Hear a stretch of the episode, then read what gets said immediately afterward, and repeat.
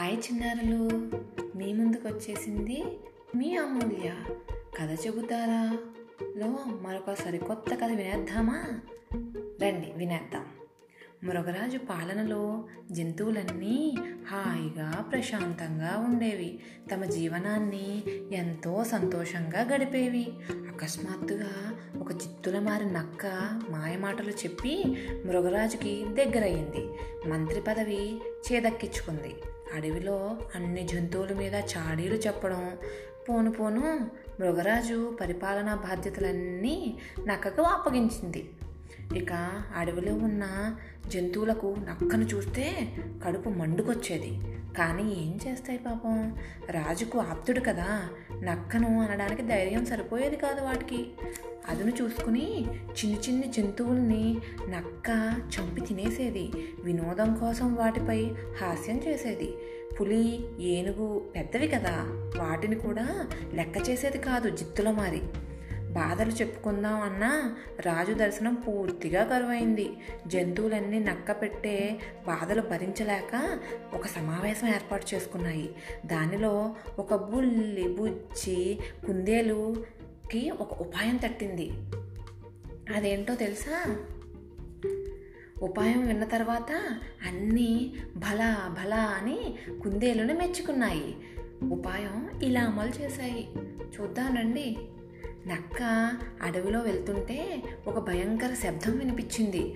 ఆసక్తిగా ఏమిటా అని అటువైపుగా వెళ్ళింది. ఒక చెట్టు కింద భారీ శరీరంతో ఓ వింత జంతువు ఉంది. నక్కకు నిలువెల్లా వణుకు పుట్టి అయ్యా తమరెవరు? అని ప్రశ్నించింది. నేను మర్కటుణ్ణి. ఈ భూమి మీద ఉన్న అడవి అంతటికీ నేనే రారాజుని.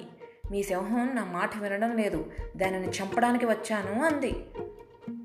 వెంటనే నక్కకు ఒక ఆలోచన తట్టింది. ఈ సింహాన్ని చంపే ప్రయత్నంలో నేను సహాయపడితే దాని ప్రతిఫలంగా మీకు నేను మంత్రిగా ఉంటాను అని చెబుదాం అనుకుని ఇలా మాట్లాడింది మర్కటుడితో. ప్రభు ఈ రాజు పద్ధతి నాకు నచ్చటం లేదు. చేతకాని వాడి దగ్గర మంత్రిగా చేస్తున్నా. ఏం చేయను చెప్పండి? నేను సింహం గుహ మీకు చూపిస్తాను. మీరు దానిని చంపేయండి. నన్ను మాత్రం మీ అనుచరుడిగా స్వీకరించండి అంది. వినమ్రంగా. ఇదంతా పొదలచాటు నుండి చూస్తున్న సింహానికి కోపం కట్టలు తెంచుకుని వచ్చింది. వెంటనే దూకి నక్క పీక పట్టుకుంది. వెంటనే ఆ వింత ఆకారం కలిగిన జంతువు ముసుగు తీసింది. నక్కబావ నేను కోతిని నన్ను మర్కటం అంటారని నీకు తెలీదా? గొంతు మారిస్తే మోసపోవడమే? అంటూ పక్కపక్క నవ్వింది. విషయం నక్కకి అర్థమయ్యే లోపలే సింహం కోపానికి బలైపోయింది. నక్క బారి నుంచి తనను తన రాజ్యాన్ని కాపాడిన చిట్టి కుందేలుకి సింహం కృతజ్ఞతలు తెలిపింది. ఇక నుంచి ఇలాంటి పొరపాట్లు చేయబోనని జంతువులన్నిటికీ హామీ ఇచ్చింది మన మృగరాజు మళ్ళీ అడవికి మంచి రోజులు వచ్చాయి. చూసారా పిల్లలు? మన చిట్టి పొట్టి కుందేలు నక్కకి ఎలా గుణపాఠం నేర్పిందో? అలానే మనకు కూడా కాని పనులు ఏమైనా ఎదురైనప్పుడు చక్కగా మన బుద్ధికి కాస్త పదును పెట్టి ఆలోచిస్తే మనకు కూడా మంచి ఉపాయం తడుతుంది. దానితో మనం ఇట్టే దానిని దాటేయచ్చు కాని పనిని. కాబట్టి కదా కంచికెళ్ళింది కదా. మనం ఇక ఇంటికి వెళ్ళిపోదామా? బాయ్ బాయ్ చిన్నారులు.